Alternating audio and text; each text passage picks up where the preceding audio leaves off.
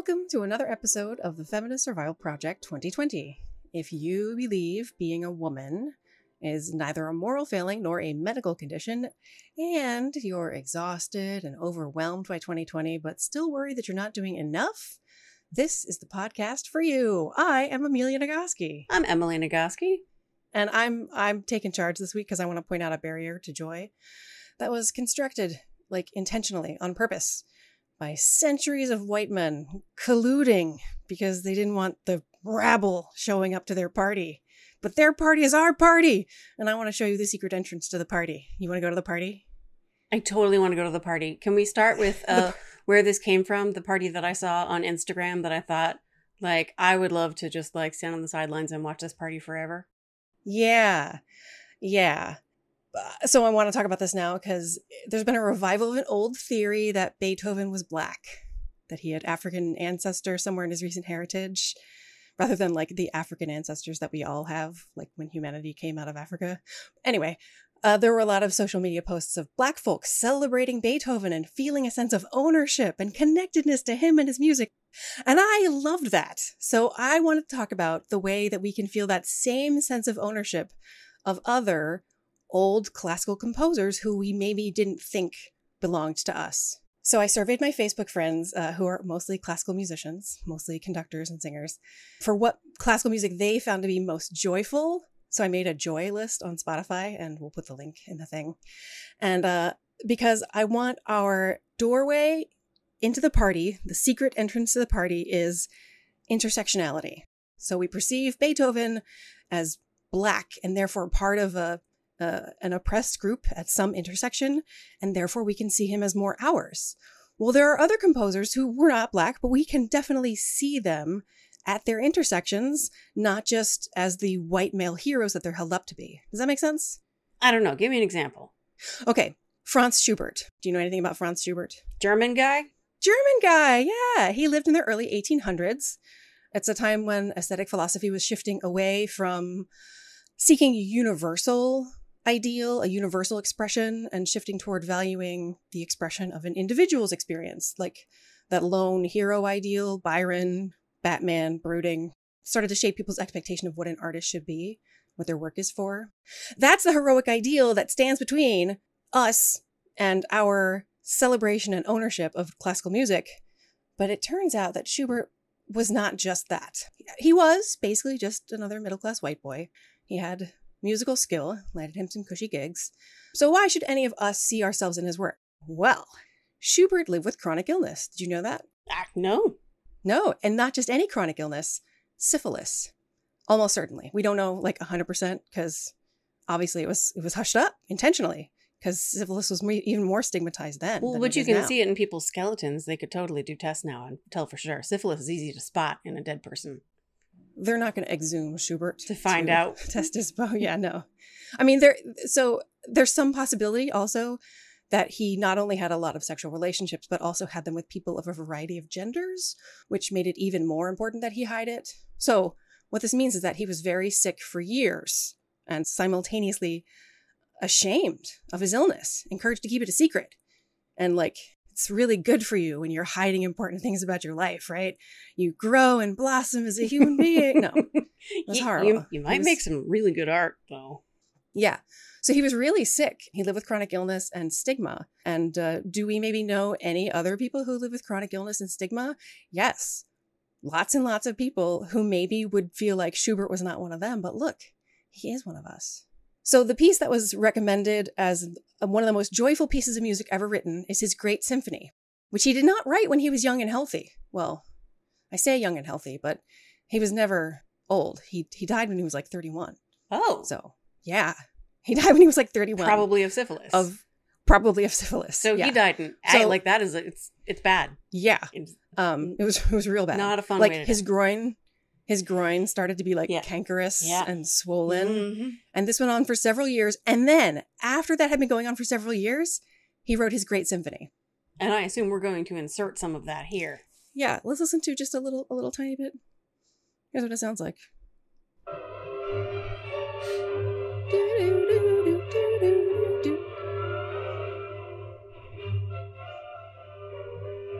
Do do do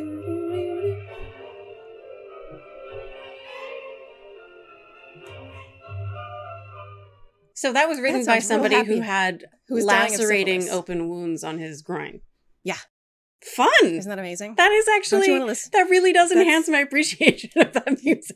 I thought that it would. And actually, I'm going to also give Rich a link to a YouTube video of Leonard Bernstein conducting it. Ooh. Um, yeah, because my, I find when my students listen to classical music, it sort of rolls off them like water off a duck.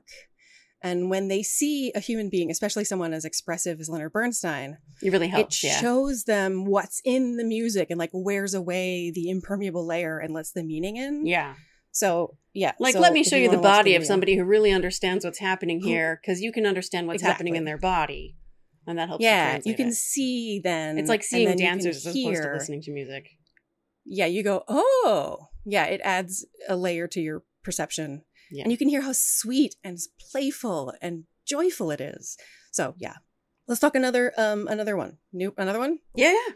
Okay. So far, we've got You know somebody who wrote a thing with separating wounds, and I'm already impressed. And I already feel with- more with- connected. Okay, that's awesome. That's my intention. So here's another one. Mahler. Mahler seems very serious and important, right? Yeah, Mahler, I mostly know from the Sondheim lyrics. Right. Another work bit of Mahler, and one for Mahler. Yeah, yeah, yeah. Right, because he's like so dark and like he's in a museum almost, right? Mahler. So we're going to talk about his uh, Resurrection Symphony, and I'm going to start by telling you, Nazis banned Mahler's music, so it has to be good. Yep. Makes you makes you wonder why the Nazis hated it, you know? And of course, the answer was that he was Jewish. He was Jewish in Austria, sort of Austria. The geography has all changed, but it was Austria-ish. It was Austro-German Austria at the culture. time. at the time.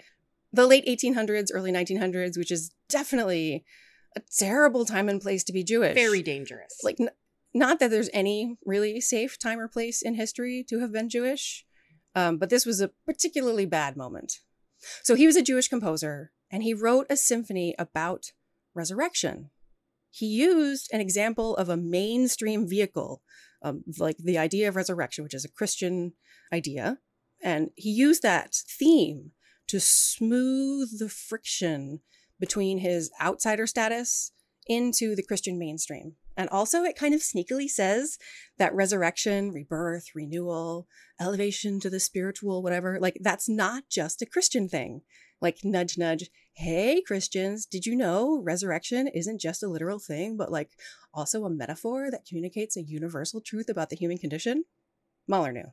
yeah, when you he was when, you- when you said it was a resurrection Yeah. Pete, I was Yeah. oh, oh, written by a Jewish person. That is not Uh, what I exactly, usually expect. Yeah. Um, and he was he needed to do stuff like that because he he was scorned. He wasn't he didn't live in poverty. He was successful. His music got performed, but he he did lose gigs because he was Jewish. Because concert venue managers decided that their audience was going to be afraid or disgusted to be in a room with a Jew. It's terrible. He was frustrated by it, and uh, and so this is a man who needed hope and faith that the shithole world he was living in was not all there was. And living through anti-Semitism had to he had to make it mean something. So I put a link to the final movement of the Resurrection Symphony again, conducted by Lenny, and you can see how he connects deeply with what's in the music. Leonard Bernstein, also Jewish, was raised in the first half of the 20th century as a Jew in America, which is maybe not as bad as Mahler had it, but for sure he could relate in a really profound way. Not not an awesome Um, place and time to be Jewish. No, there there are no safe times and places in history for Jews. There are none. Um, so definitely Bernstein connected this. I just want to tell you what the text says a little bit. This last couple of lines of text. It says, uh, "My heart, that what you have suffered, uh, was du geschlagen." Geschlagen means um, hit, but also like like strike or beat, but like when you're fighting. But it also means to conquer, to best someone at their contest. Uh, was du geschlagen, what you what you best. Zu Gott wird es dich tragen. To God will carry you. So that for which you suffer will carry you to God. Which is some roomy ass shit right there, right? Right, yeah. Beat me with your skimming spoon. I can't do this Yeah, alone. yeah. That for which you suffer will carry you to God. And he's actually talking to his own heart. But since we all know that separation between individuals in space and time is an illusion made necessary by the limitation of human perception, all of us are him and we are his heart. He's talking to us. He's pointedly saying, whether it's true of us being Christians or not, like to nudge Christians to remember resurrection belongs to all of us, hope belongs to all of us. You want to hear it? Yeah. Um, so this is the to God, to God, that which you have suffered will carry you. Okay. Was du geschlagen zu Gott. Again, zu Gott. Third time, zu Gott.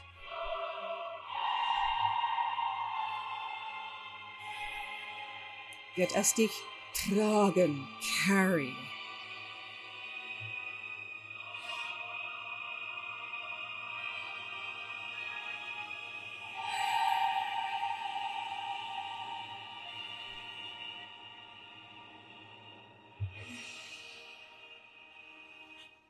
Isn't that amazing?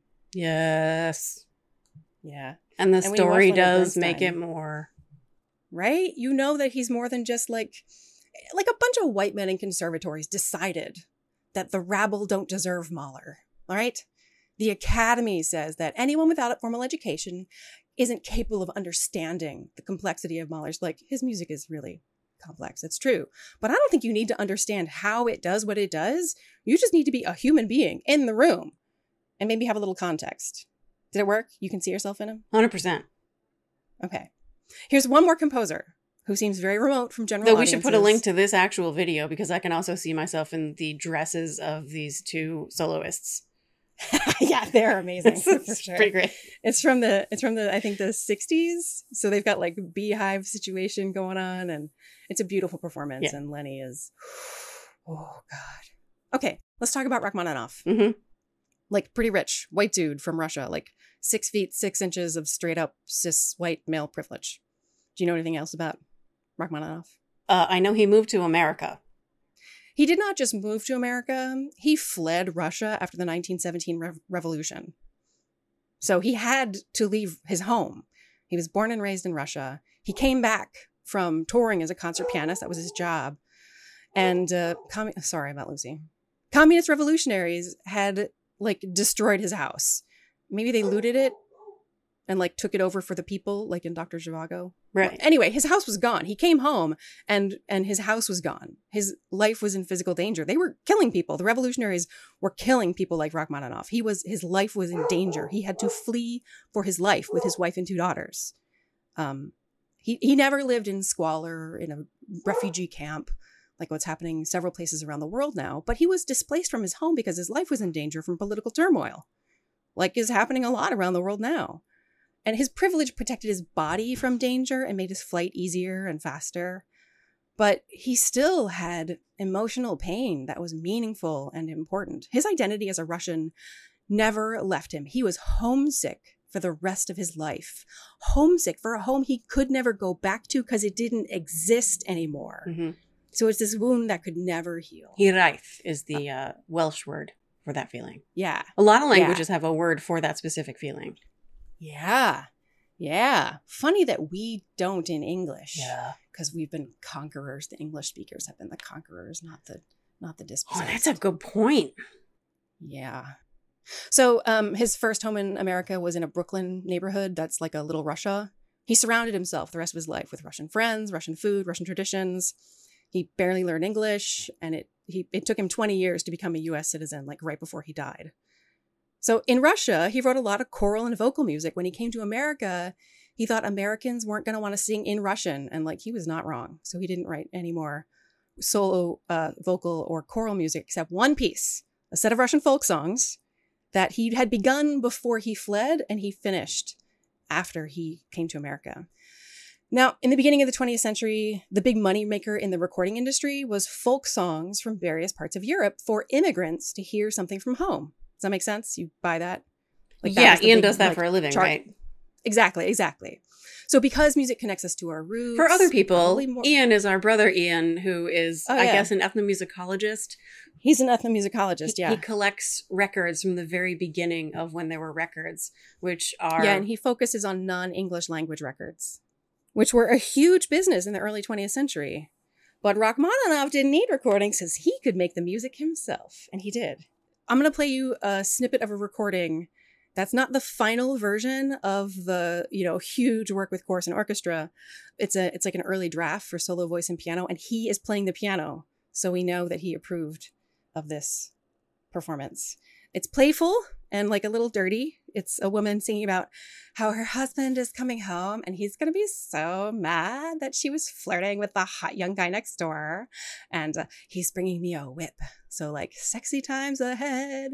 And you know that she's not afraid of her husband because of two things.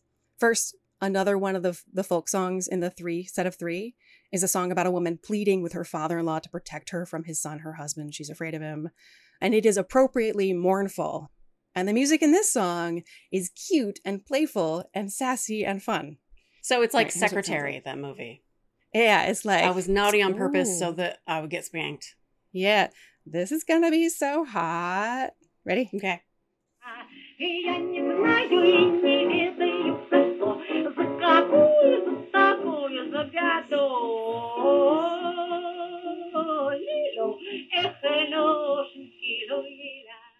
Right? That's the voice of a woman who's getting laid tonight. Yeah. Am I right? Yeah. So Rachmaninoff, white dude, yes. Also, refugee from a violent uprising, using music as a way to connect to his home, to feel whole again and home again for like a second. And who can't relate to that, right? We all use music to connect with our sense of self, with our identity, with our community. So I'm and going that struggle belongs to everyone. devil's advocate. There are Mhm. probably people who are thinking, well, he was a refugee, but he's not a refugee like refugees are refugees. right? Because he didn't suffer bodily, but his heart suffered like fuck. He was- and who the hell are we to say that that doesn't matter? Oh, you nailed that. I wrote my dissertation on this, so So, yeah. so yeah, I've thought this through. So, so you like there's one more recognize that like no he's not in a refugee camp living in a tent with no protection from infectious disease and things like that but Right. like this hollow thing in his heart is the same Yeah. hollow thing we've all had that hole in our heart, and that matters. No matter how safe our bodies are, if our hearts are hollow, that sucks, and we need something to fill it. And you know what does a great job of that? Music, especially music from our childhood. So he arranged these three folk songs Yeah. are you gonna play and us? that's one that he he recorded a performance of him and this Russian folk singer who also lived in California at the time, who he was friends with, Nadezhda Plevitskaya. So now I want to talk about Beethoven again. okay which is where we started that's the Um, party that i was watching and being like i could stand here and watch this joyful celebration all day because it's amazing. Yeah, let me talk about Beethoven, who he really was, for a hot second. There, there is no chance that Beethoven was more African than any other 19th century German person. Sorry, is that sad? Is that hard? Should I not? Should I talk about why we know that? I don't know. Like, there? does it matter why we know it? Because does it feel like so? Where this comes from is I uh, was watching this hashtag hashtag Beethoven is black, which is where I saw all these amazing videos of black people dancing and Beethoven's music played over it, whether it was Beethoven's fifth or the ninth. Uh, and it was amazing to see this music juxtaposed over that joyous dancing. It was glorious. Yeah. And I was like, Amelia, Yeah. is this a thing? Beethoven? Black? And she was like, no. This No, is amazing, but n- n- no. No. And then she was like, but Beethoven doesn't have to be black in order for Beethoven to fit with this joy. There's one other thing I want to say, which is that the theory that Beethoven was black and yet succeeded so well and became so famous and so and was so famous in his time um, is not an accurate portrayal of what it was like to be black in Europe at that time. There were black composers in Europe. And they, do can you name any of them? No, of course not, because they were black and they had so much friction between who they were and who the audience was that they were not able to make their way into the mainstream. And that challenge, that difficulty is not something Beethoven ever had. And there probably are scholars who uh, are like documenting and searching for documents of black composers in Europe at that time.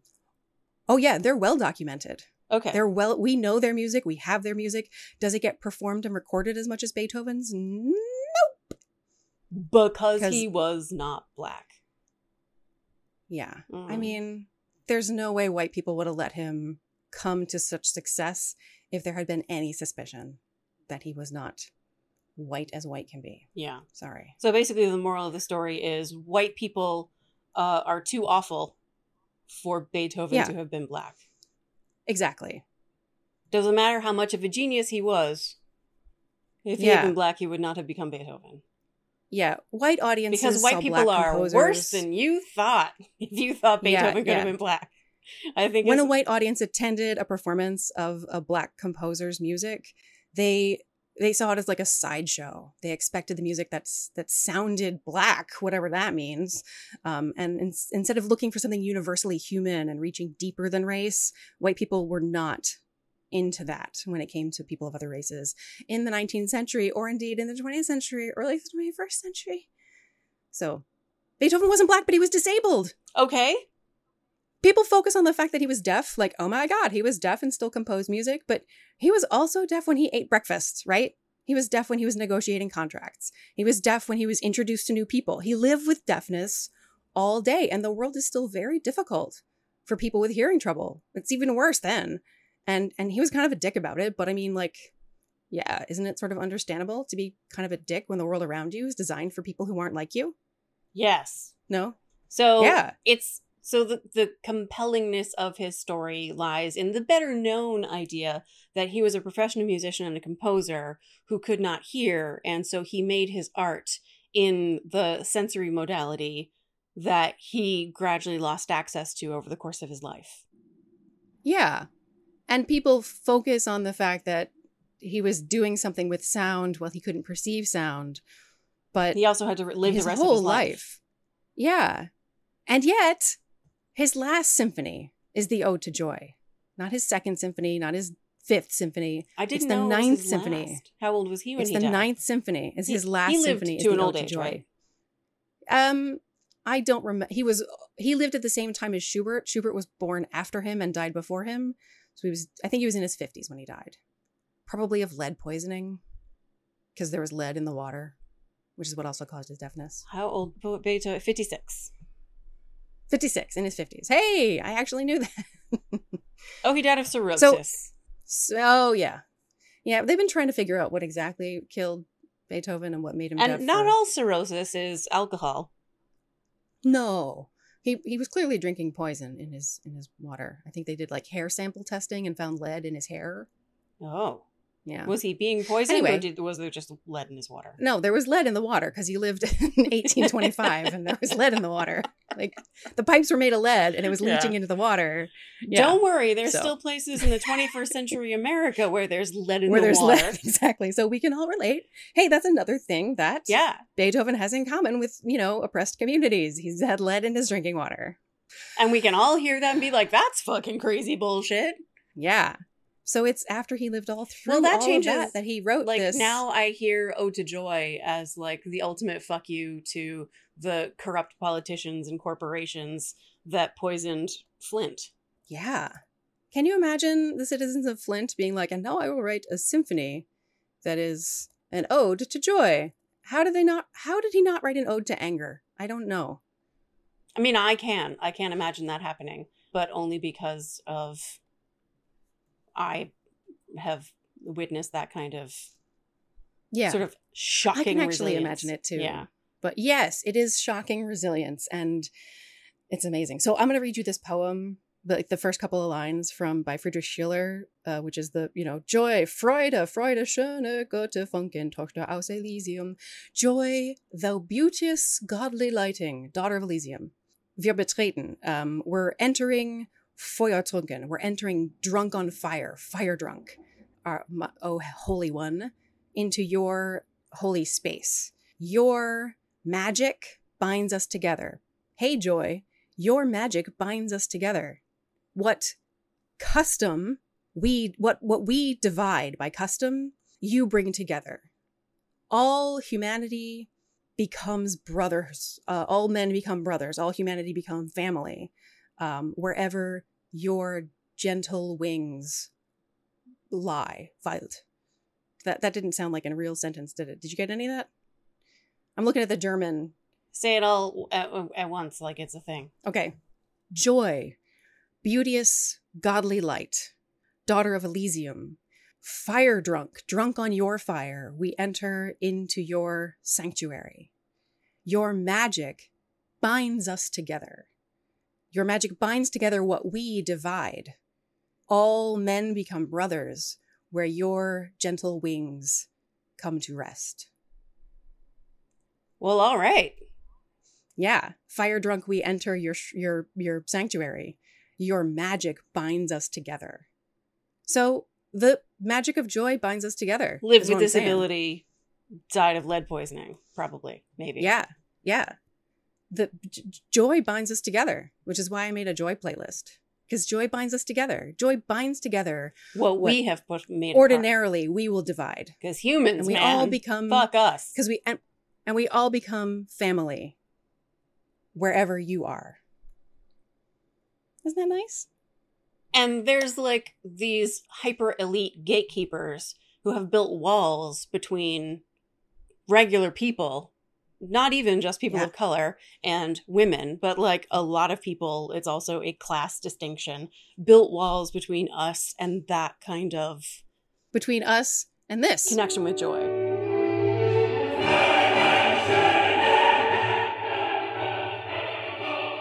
Daughter of Elysium. Fire drunk, we enter into your sanctuary. Your magic binds together what our tradition divides. All men become brothers, where your soft wings come to rest. Huh? Now, there's a complexity with this one that there hasn't been with the other pieces, which is that this one has become very familiar because it has become, you know, the background music in a commercial. Yeah, it is it has an extrinsic meaning that is unrelated to its history as just a pure expression of joy coming out of complex circumstances. So maybe we need to like not think about Clockwork Orange because that's for sure not what Beethoven intended. that kind of dark irony. Yeah, I'm sure the piece was chosen is about. because it was the opposite of that scene. Yes. So my point is Beethoven was one of us. He was you and he was me. And he's he's a dead white man. That's yeah, that's what it is. But he's so much more than that also. He's a human being who saw the inevitability of the unity of all humanity And also, through I joy as a pathway. because he he is like uh one of the dead white men of Europe in the 19th century. Like anybody can claim this and be like, I'm gonna like this is mine now. This is Yeah. like that. We don't have to worry about cultural appropriation. This is the ultimate in the dominant culture, which everybody is. That is the game that everyone is allowed to play. Nobody's allowed to say you're not allowed to play this game. There, if if it were coming from a culture that had historically been oppressed or controlled or that white people had tried to erase, then those are Oh, yeah. things that need to be protected from appropriation. Beethoven Yeah, does no. not need that. Mahler even does not need that. No. In like All of this that is is a party everybody gets to come to. Yeah, this is the big power party, and we are all allowed in. Although the establishment, like the man, would be thrilled if we would all just keep our grubby little mitts off their white boy heroes. Like, how dare we sully their canonical ideals with our peasant feelings and our icky humanity? So, I mean, I'm like, you want to smash? and Get down with some Beethoven. Dougie. Exactly. But like if we take ownership of Beethoven, we have every right to his music and it's going to piss them off if we acknowledge that. And I think more than just us going ahead and, you know, idealizing Beethoven more than he already is, I think that this act breaks down barriers between classical music and the audience, which breaks down barriers between classical music and musicians who want to work in the music industry, which is very, very racist and very, very misogynist. And the goal is not to like lift up the white heroes further. You know, we're not giving up on black composers and women composers. We already have white men that all the world should already connect to. No. I'm saying that when we take white heroes out from behind glass. So, like, as though their whiteness is what matters about them and holds them apart and makes them special, we take them out from behind that partition. They're the dishes for So that- everyday use, not the ones that just sit in the cabinet. Exactly. Everybody can touch them, see themselves in their work. And when we can see ourselves in them, it's harder to perpetuate the myth that they are the only ones who deserve our attention. When we see ourselves in the great white men of history, it's easy to see ourselves becoming the great people of history. Is there an example of one of these dead white guys of that decomposing composers? There's Mhm. less of them every, Every year. yeah, You can say uh-huh. what you like to To Debussy, Debussy, but there's not but much there's of him left, of do him we? left, do we? Yeah. Yeah. Is there any one of them uh, for whom you could not be like, okay, sure, he was, you know, a successful white dude in Europe who probably had all sorts of appalling beliefs, but he had chronic disease and pain. He lived with disability. He was a Jew in Europe. Um, you want to hear some more quick ones? Is there anybody you could be like, yeah, no, that guy was just that guy? Wagner.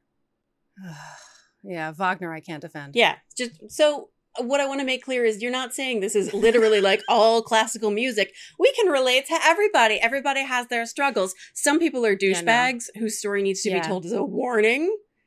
yeah, yeah. And it kind of doesn't matter how good Wagner was. Like he was, he was Nazi. he was also terrible. He was yeah, like terrible. it, Nazi Nazis loved him, therefore he's bad.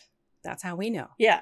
But I mean, Tchaikovsky suffered from severe depression, might have been gay. Those two things sometimes are related. He died by suicide in his 50s. His music made the playlist, the Joy playlist. Edward Elgar also suffered from severe depression, but he recovered because recovery is possible and hope is real. And he's got a piece on the Joy playlist that was nominated multiple times. Elgar. Bach was blind. H- Handel was blind. Elgar, severe depression. I didn't know Handel was blind. Handel was blind. Bach was blind. Successful and beloved, yes. But they also struggled to live every day in a world designed for people with abilities they didn't have. Benjamin Britten, definitely gay, was in his 50s when Great Britain decriminalized gay sex. So he, He was sort of at the same time life. period as Alan Turing, Yes. who Yes. oddly The Alan Turing is more famous now than Benjamin Britten.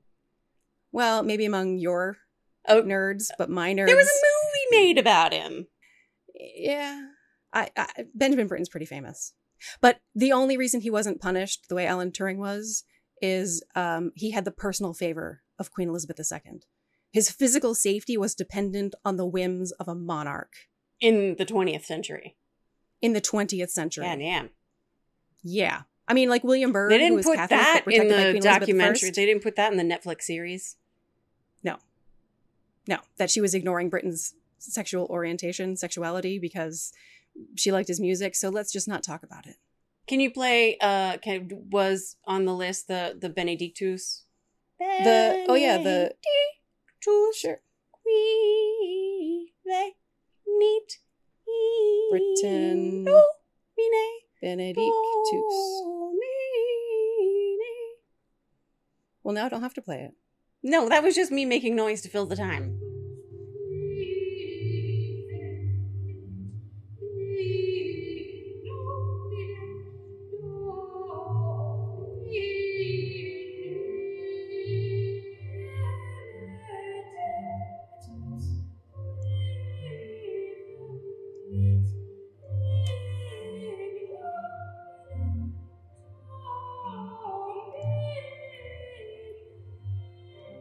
Very sweet.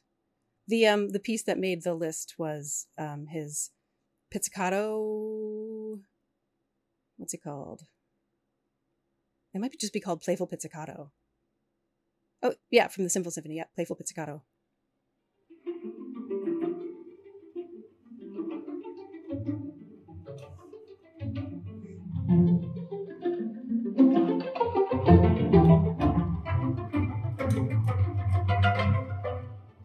One's pretty famous. I've never heard it. Uh, it's in the soundtrack to that Wes Anderson movie that takes place in New England in a campground. Then I did Moon- hear Midnight Kingdom, Moonlight Kingdom. Yeah, somebody will. Someone, someone's us. yelling at me right now. Yeah. Anyway, So it's not that it's everybody, it's that it's a lot of people. And if there's music people like, regardless of whether it feels like it comes from uh, their culture, if it's part of like the dominant oppressive culture, that is free for the taking. Yeah. And if you feel like that music doesn't belong to me, that's because you have been explicitly taught to believe that that music doesn't belong to you because how dare you? Yeah. We have and to keep the rabble out of our concert houses. So this music isn't for you. If you want to piss off the man and smash some fucking patriarchy, listen to Beethoven. Take it as your own. so Beethoven may not actually be black, but there is a reason why the video overlapping his music with these black communities dancing in a celebratory way Feels, right and so true. true and amazing. Because literally in the Ode to Joy, what he says is that we are all family. We are all one humanity. We are united by joy. So yeah, In the face of what we as humans would separate. yes. So that's what I wanted to say. And why I wanted to take charge this week. So it, this is our way of trying to help increase everybody's access to every source of joy, joy. that uh, they can get their hands on without Yeah. taking it from somebody else. Yeah. Nobody's taking anything when they take Beethoven's Ninth.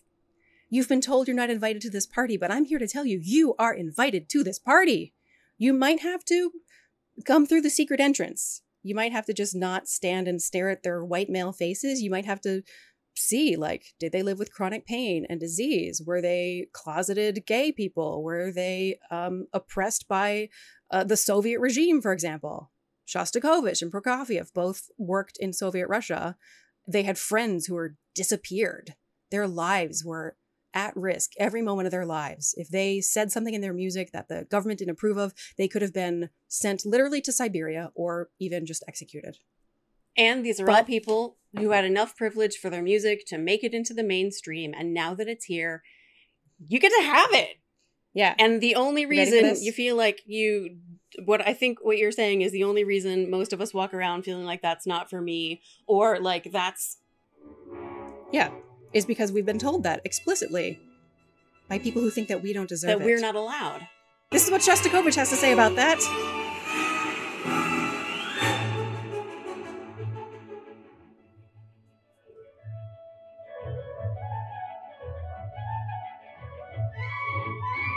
Shostakovich wrote that when his life was in danger from a government who was censoring him to the extent that they could have killed him if they didn't like his music. Can anybody relate?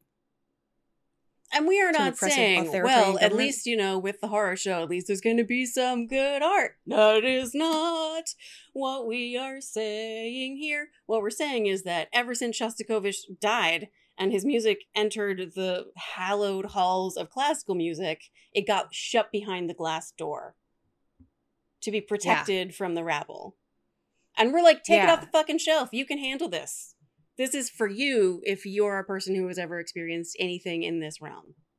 And I believe that once we have access to it, I mean, I think every classical musician will agree with me that once you have access and you find your way into the party, it's the best party. Like, I also listen to all kinds of other music, but when I have big feelings that I need somebody to tell me about, feel my feelings for me, I turn to fucking Brahms. Big Feelings needs big music. Big music, yeah. And that big music belongs to everybody, not behind protective glass plate. Yeah, not in a museum. I, I want us all to feel ownership of the big feelings. So that we can increase Okay. access to joy because Joy 2020 needs is what matters. everything it can get. Yeah. So there's a playlist on Spotify of just like deeply joyful music. And almost all of the composers fall somewhere on the intersection of oppression in some point of their life. Uh, were either a member of a non dominant religious group or uh, were gay in a time when that was absolutely not acceptable or other intersections of oppression. Disability, chronic illness and pain, etc. Yeah. And yeah, Yeah, they're all dudes by an because authoritarian regime. gatekeepers.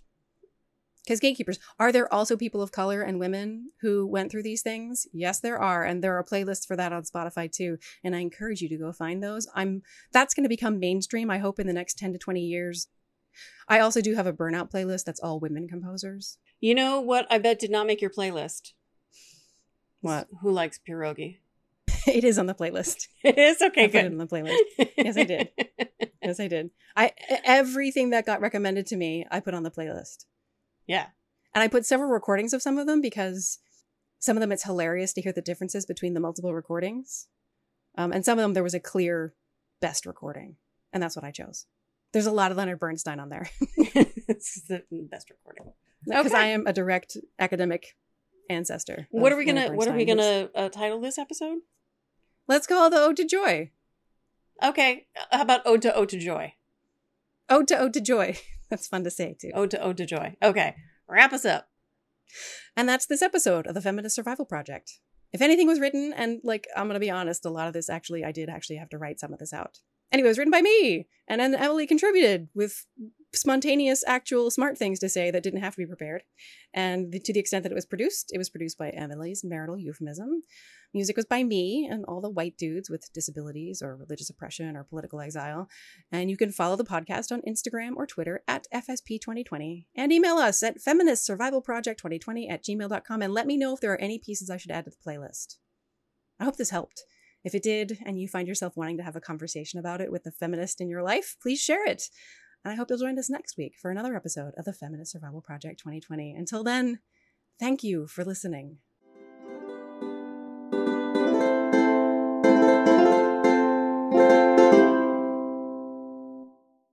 Oh, you nailed that.